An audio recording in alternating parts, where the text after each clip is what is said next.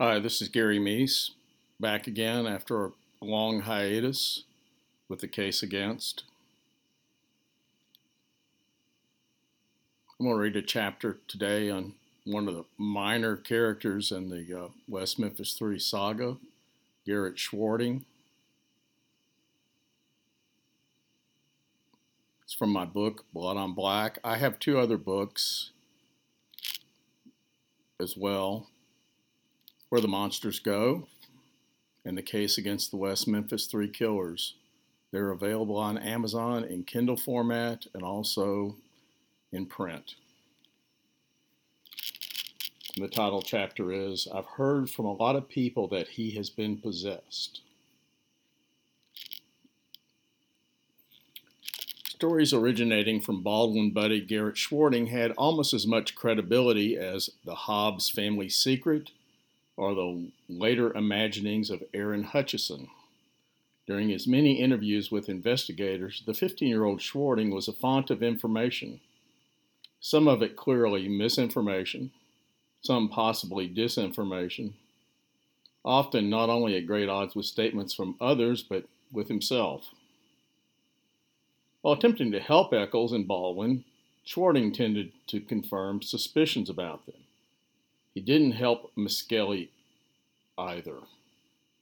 For instance, he said that his sister's best friend, Tiffany Allen, had been going out with Jessie Misskelley, quote, and she would come to school telling me stories like he beat her and all kind of stuff like that. She had black eyes, busted lip. Briefly, the the crimes we're talking about occurred on May 5th, 1993 when J- Jason Baldwin, Damien Echols, and Jessie Misskelley Jr. brutally beat, tortured, cut up, and drowned Michael Moore, Christopher Byers, and Stevie Branch.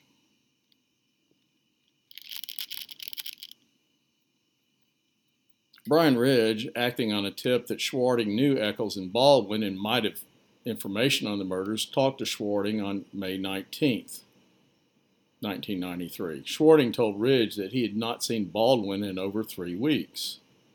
On May 25th, Schwarting told juvenile officer Steve Jones that Echols was not involved in the murders. Then on June 7th, the Monday after the arrest, the three were arrested on June 3, 1993, after Jessie Misskelley Jr. confessed to police his involvement in the killings, along with that of uh, Baldwin and Echols. Uh, at, Schwarting, at, on June 7th, Schwarting ran into Steve Jones at Barfield's, a local store. Schwarting was looking for a copy of the West of the Commercial Appeal newspaper so he could read about the arrest. He explained that Baldwin could not have been a part of the murders. Schwarting claimed that he had gone to the Baldwin residence on May 5th on three occasions. First at 7 p.m., then at 7:30, and finally a third time. And of course, here he directly contradicts the idea that this thing he'd told police earlier that he hadn't seen Baldwin in three weeks which would have put him which would have been well before the May 5th. Uh, he told him on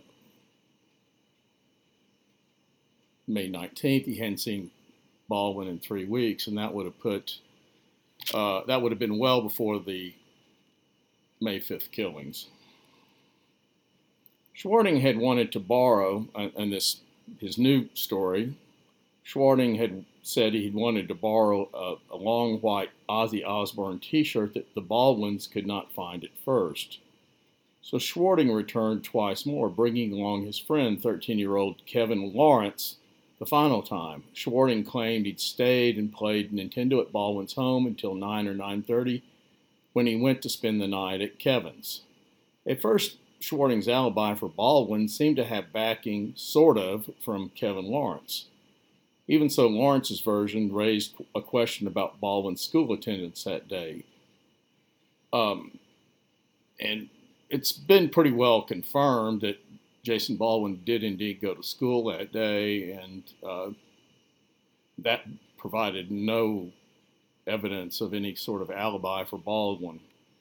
Uh, Jones completed his information from Schwarting in a handwritten report dated June 7th and filed on June 10th. On June 11th, just before Ridge held an extensive interview with Schwarting, Lawrence told police that his mother had checked him out of school on May 5th at 12:45 p.m. and that Schwarting dropped by his home. Kevin Lawrence said that around 2 p.m. they went to Jason's home to retrieve a shirt he, he had loaned to Jason, which was over four hours earlier than Schwarting had described.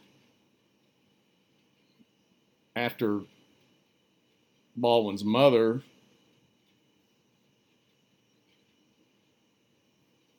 opened the door, Jason told them that, quote, he couldn't find the shirt or that he had to go get it from his friend, according to Lawrence's statement, handwritten by Ridge at the boys' request. The boys returned to Kevin's house. About 20 minutes later, Schwarting went back over to Jason's, returned about 15 minutes later without the shirt, and left again for Jason's about 30 minutes later. That trip took about 30 minutes. Schwarting returned again without a shirt. Schwarting stayed at Lawrence's until about 7 or 8 playing Nintendo before going home, said Kevin Lawrence. No one else had claimed that Jason and his mother were both home. Uh, his mother, uh, Angela Gail Grinnell, were both home at around 2 p.m. that afternoon. Jason's attendance at school was documented. Schwarting claimed that he was hanging around the Baldwin home around 9:30, while Lawrence claimed Schwarting had been at his home at his home that evening. The timeline from Lawrence provided no alibi for Baldwin. Ridge then questioned Schwarting, who claimed he had gotten out of school at the usual time on May 5th, which is around 3:15 or so, and that Kevin showed up around 5 or 5:30 and they'd gone to Kevin's home in Lakeshore Estates Trailer Park, which is where Jason Baldwin lived, as well as Dominique Teer, Damien Echols' girlfriend. Arriving about 6 or 6:30, Schwarting said he called his mother to get permission to spend the night with Lawrence. He claimed he'd gone to Baldwin's home three times at roughly 30-minute intervals, starting around 6:45 and the, this is important because Michael, Stevie, and Christopher were last seen going into the woods where they were eventually found dead.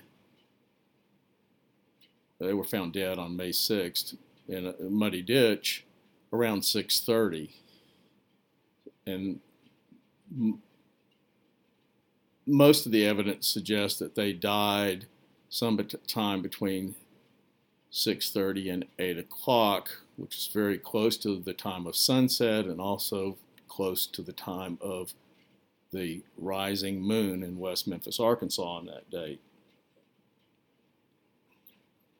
Anyway, he, he they they gone they gone over to the house uh, starting around 6:45 p.m. Uh, last time staying and playing the Super Nintendo with with Matt Baldwin, little Terry Grinnell, which were these those were uh, Jason Baldwin's younger brothers, and Ken Watkins, who was a friend uh, of uh, Jason and Damien.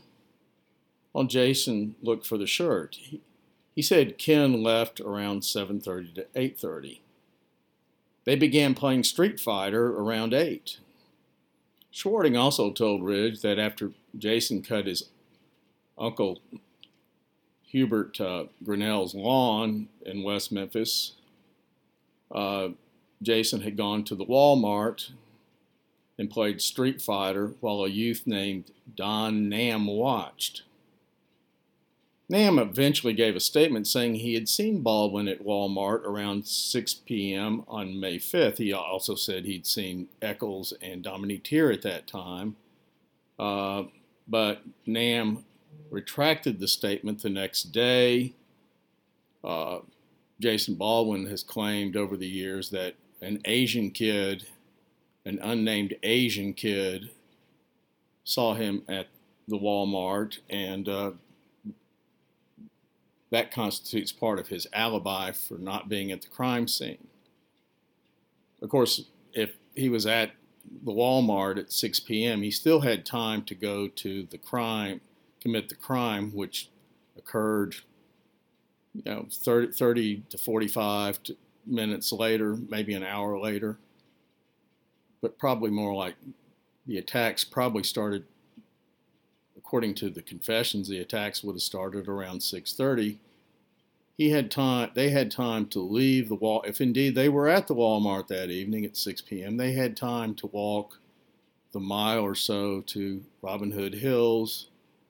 There's no indication that dominique Teer was at the crime scene or was directly involved in the crimes and she has been consistent in stating what her own activities were that evening which that she would have gotten home roughly this time her timeline has not always been consistent, but she's consistently said she went home that evening.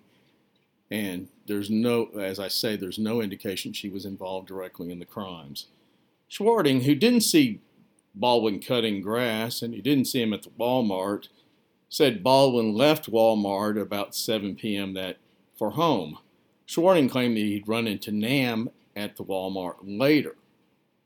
Lamb, Nam supposedly told him about seeing Baldwin.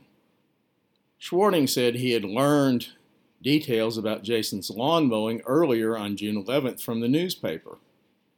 So Ridge asked him, How did you know that's the night that occurred? Schwarting replied, It said in the paper that they came up missing May 5th. This is a bit of a circular argument here for Schwarting. Ridge then asked him about what else he did that afternoon. Schwarting first replied that he shot pool at the Lakeshore store, which is a little retail store that was at the trailer park. Uh, Ridge pointed out that just prior to the interview that Schwarting told him they went on a picnic. He claimed, quote, we went to a little picnic at Hernando Lake, somewhere in Tennessee, I think.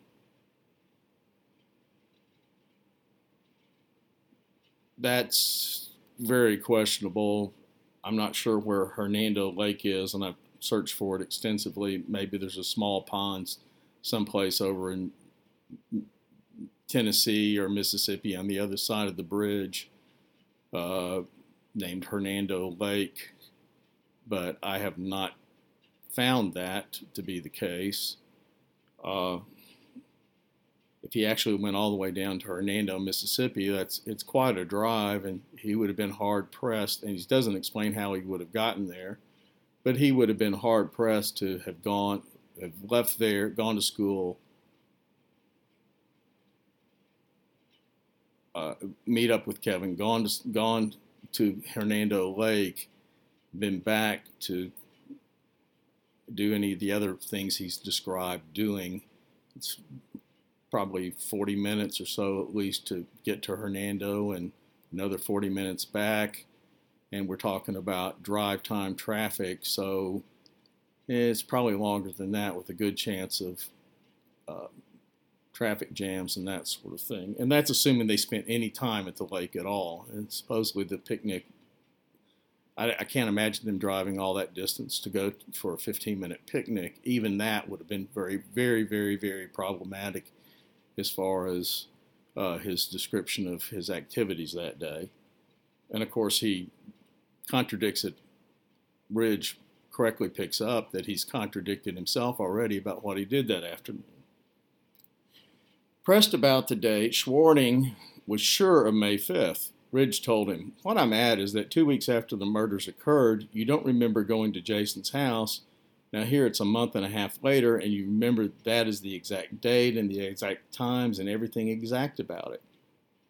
Schwarting said, Sir, I've talked to Matthew Baldwin a couple of times since then, and I know he said I was over there that one night. Then it started to come to me slower and slower. Now, Matt Baldwin is the only one who's actually gone on the record saying his older brother Jason was at home that evening. Uh, I don't think Matt's ever con- uh, retracted that statement. He certainly wasn't put on the stand during the trial to offer his bro- younger, his older brother this alibi. Uh, Jason uses Matt's statement as apparently uses Matt's state, statement as one of his sources for his continued alibi that he, alleged alibi that he played a video game at Walmart and then went home. Uh, Dink Dent, his mother's boy, boyfriend who was living there at the time and was basically supervising the boys, uh, couldn't describe seeing, did not describe Baldwin getting home before. He gave various time frames, but it was no earlier than 8:30, more like 9, and based on what he said, probably closer to 9:30 when Jason's mother would have called from her job in uh, job at a trucking firm and talked to the boys during her break. Ridge pointed out that Schwarting's story and Kevin's story are nowhere near alike. Ridge added, You made a statement a little while ago that Jason didn't do this and that you're going to do anything you can to get him out of it. Schwarting also gave a handwritten statement. The night of the murders, I stayed with Kevin. I went to Jason's home three times that night. Once at 7. Uh, he said he hasn't had time to find my shirt. Again at 7.30. He said, come back in 30 minutes. The third time I brought my friend Kevin. We stayed at Jason's house until 9 p.m., then left. When we was at Jason's the last time, we played Street Fighter 2 on Super Nintendo. At about 8:30, Ken's mom came to pick him up. Ken being Ken Watkins. Uh, Schwarting agreed to take a polygraph test. On June 15th, Schwarting changed his story. On Wednesday, May 5th, I was at home because my mom won't let me stay anywhere unless it's at Kevin's house. I didn't stay at Kevin's that night, but the next night I did. I stayed home to watch TV, played Nintendo, and went to sleep at about 10 p.m. I didn't see Jason Baldwin at all that day, or I didn't talk to him. Police noted that Schwarting's version of going to Baldwin's home on May 5th actually occurred May 6th. So much for that alibi attempt. Schwarting had a wealth of other unreliable information to share. Schwarting passed along stories that Echols allegedly told him and Murray Ferris, who was the leader of a local Wiccan, Wicca coven, coven uh, while they were cleaning the pool at Ferris's home in mid-May. Schwarting said he didn't know Ferris well, it's, it's not clear why he was over there helping him clean the pool, but he, this is what he says. Uh, apparent, Echols apparently was just hanging out with them. Uh, quote, we were trying to trick him, said Schwarting on, on June 11th to police. Not really tricking, but trying to get him to confess. Just say he did it because me and Murray both were tired of being questioned and we wanted to find out who had done it. Uh, end quote. Echols didn't confess to them, but he did boast about how he had poured gasoline on a cat, stuck a bottle rocket up its rear, and lit the fuse. Echols also told them he once choked a small boy with a noose until he turned blue and passed out. And Echols apparently had a habit of making these kind of boasts to people, which is part of the reason he had such a bad reputation. Earlier on May 25th, Schwarting told Jones that Baldwin and Misskelley were involved in a satanic cult, along with Jerry Nerns, who's another teenager in the area, but that Echols was not involved in any type of cult or satanic worship. this is almost exactly backwards from what most people would infer uh, since Baldwin and Misskelley's interest in the satanic cult seemed to be, at least on the face of it, seemed to be driven mostly by Echols. Schwarting claimed Baldwin had once invited him to a meeting of Satan worshippers in a building behind Lakeshore. Schwarting refused Baldwin's invitation, but Schwarting told acquaintances that he himself was studying witchcraft.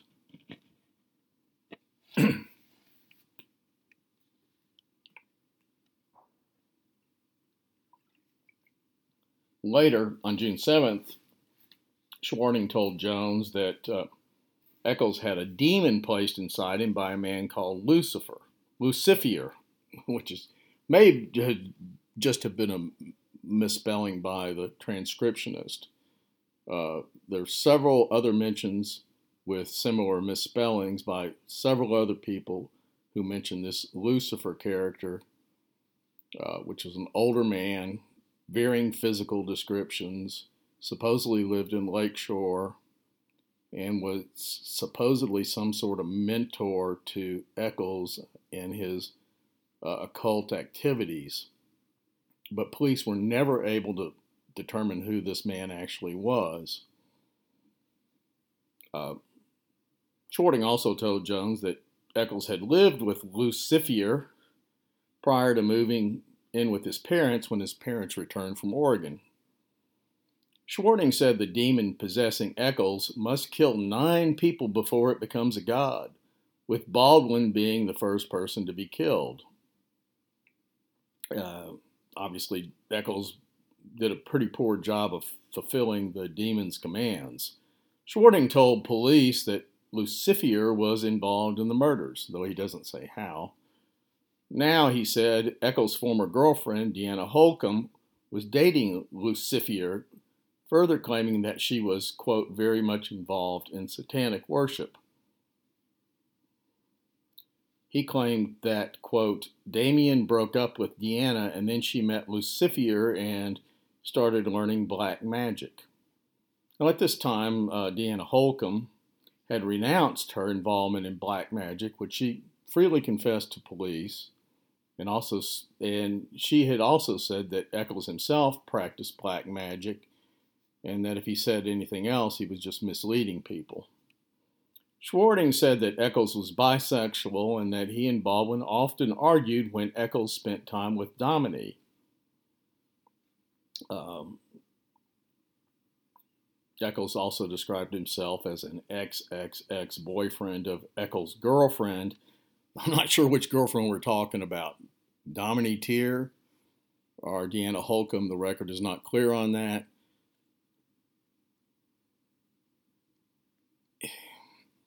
I'll say again that Deanna had at this time had totally renounced any involvement in black magic and was attending church actually the evening uh, that the boys were killed. Um, Dominique has said that she didn't particularly care for Baldwin, and uh, the impression one gets from all this is that Echols was very, very involved with, Bald, with Baldwin on a personal level whether extended to the sexual level or not, you could sort of eh, there's always there's this kind of question that's out there. Schwarting's not the only one who's thrown out that question, uh, th- thrown this out as part of what was going on there. But uh, it's pretty clear that there was no love lost between Jason Baldwin and Dominique Teer. She was very jealous of Echols spending time, so much time with Baldwin being just so invested in that relationship rather than their own. And it's pretty clear, even from Damien's own writings, that Dominique was a girlfriend of convenience. Uh, she was pregnant with his child, so he was feeling somewhat stuck with her. Uh, and he was his plan now was to, to cash in on having this child by getting his Social Security and other benefits uh, in, in, uh, increased by actually letting the child live while he and Deanna Holcomb, he had apparently pr- proposed to Dan- Deanna Holcomb that she sacrifice their firstborn child, if they should ever have one. She never became pregnant by him, as far as we know, uh, as part of a ritual.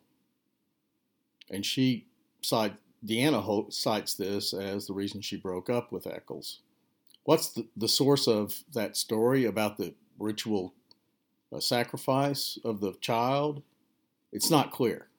I'm not claiming that it's clear. Deanna, Deanna's statement doesn't make it clear.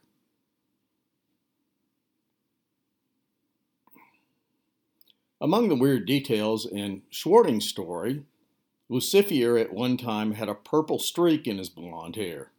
Doesn't seem like he would be that hard to find. But there you go. Anyway, later Schwarting claimed that Misskelley was afraid of Lucifer, which made Misskelley turn himself in. That's not what happened. Uh, Misskelley failed a polygraph test and promptly broke down and began confessing. Very soon into the interviews, it was not, he wasn't grilled for hours and hours, and, and police, frankly, didn't have to do a whole lot of coercion to get him to talk. Uh, Schwarting also claimed that Misskelley had implicated Echols and Baldwin because he knew they were suspects. Schwarting said he did not believe that Echols had committed the murders and named two other possible suspects Jerry Allen Nernst and Frankie Knight, both of whom had been interrogated by police, uh, with not much result indicating their involvement. Then Schwarting talked further about Nerns, who had lived at Little's Trailer Park at the same time as Schwarting, Little's Trailer Park being another smaller trailer park in a kind of a complex of trailer parks uh, on either side of the I 55 interstate between West Memphis and Marion, Arkansas.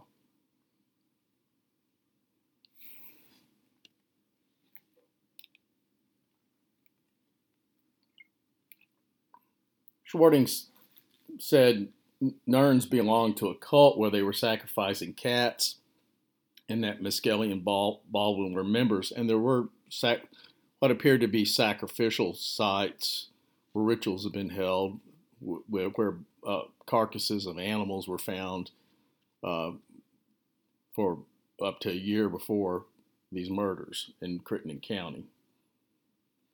Schwarting said Nerns nailed a cat to a tree with a railroad spike and would stuff cats into jars, throw them into the air, and hit them with a board. On June 11th, he gave a statement to Ridge that included another mention of Lucifer, spelled differently this time, though he had no details about the alleged magical mastermind and had never seen Lucifer, helpfully adding that quote, Damien, I've heard from a lot of people that he has been possessed. Schwarting denied his earlier assertion that Baldwin was in the cult. Jason Frazier was a 16 year old acquaintance of Schwarting's who told police on June 11th that he had talked with Schwarting about two weeks after the murders. A mutual acquaintance, Laura Maxwell, who had dated Echols, said that Schwarting had told Frazier that Echols and Baldwin held their devil worshiping meetings, quote, in that park, which is Robin Hood Hills, the wooded area where the boys were killed, and which was sometimes referred to as a park by the local kids. Schwarting supposedly had heard from Baldwin that Damien had killed the boys because they saw something they weren't supposed to see. Frazier told Allen and Ridge about Schwarting. He said, I know who did it and all of that. He told me Jason Baldwin and Damien Echols. He said that he was studying to be a psychic, and him and this guy was studying it, and that Damien and uh, Jason did it, but Jessie's names were was involved, so they were practicing their witchcraft, and he didn't say how the boys got there or anything. He just said they did it, and that's where they practiced their witch, their Satan stuff. Fra- Jason Frazier later in that interview gave a confused account of how Schwarting told him that Baldwin had nothing to do with the killings. Frazier said Schwarting told him it was just Damien, unquote, but, quote, he said that Damien didn't do it. which doesn't make any sense at all, does it? But that's what Frazier told the police. Frazier said his cousin, Jeff Hood, 15, had overheard the earlier conversation with Schwarting. Hood gave a handwritten statement on June 15th. It had to have been a Saturday. It was after the murders. Me and my cousin Jason Frazier was in front of the old Belvedere apartments. It was in the morning time, about 11 or 12, and Garrett Schwarting was on a bike. And he pulled up on his bike and asked for cigarettes and started talking about white witchcraft and said that Jason Baldwin and Damien Echols did the murders. He studied witchcraft and said it came to him. When he told me, I didn't believe him. If there was truth in Schwarting's stories, it was difficult to, to discern.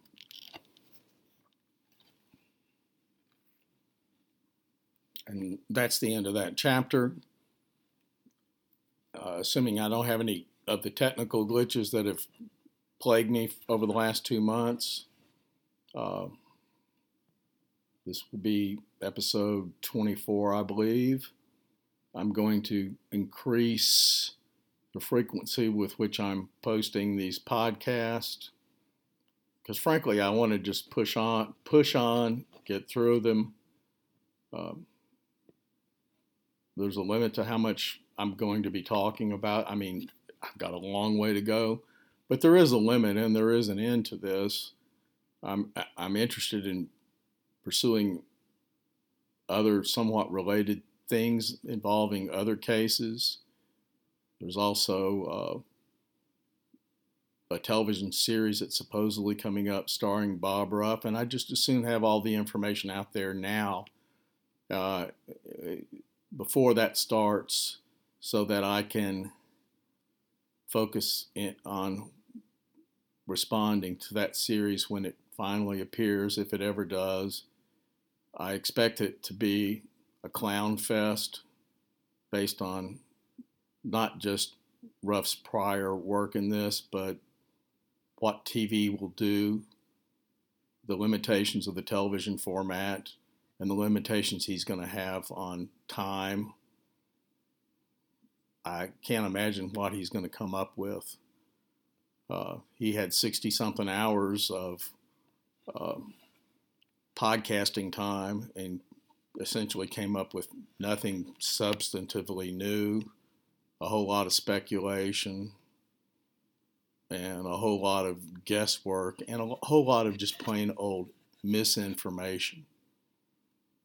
So uh, I'd, I'd like to uh, be able be freed up from having to worry about continuing with laying out the case as I know it.